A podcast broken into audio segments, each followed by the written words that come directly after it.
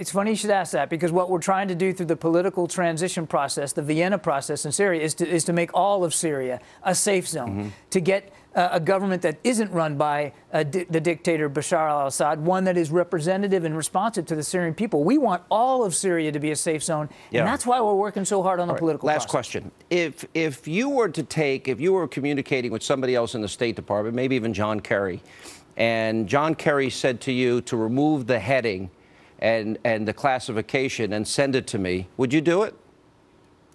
Well, look, I, I, I'm- I wouldn't get into hypothetical, Sean, and I, I, I you know, I'm not going Well, to it's speak not to actually the a past email hypothetical because. Hillary Clinton, the former Secretary of State, Uh, actually yeah. requested that of a, an employee. I won't. I won't get into uh, her past email practices here. That's not our role. Our role is to make those documents public. As you know, Sean, uh, there's some reviews and investigations going on about those practices, Yeah. and it wouldn't be prudent for me to talk about that or comment. All right.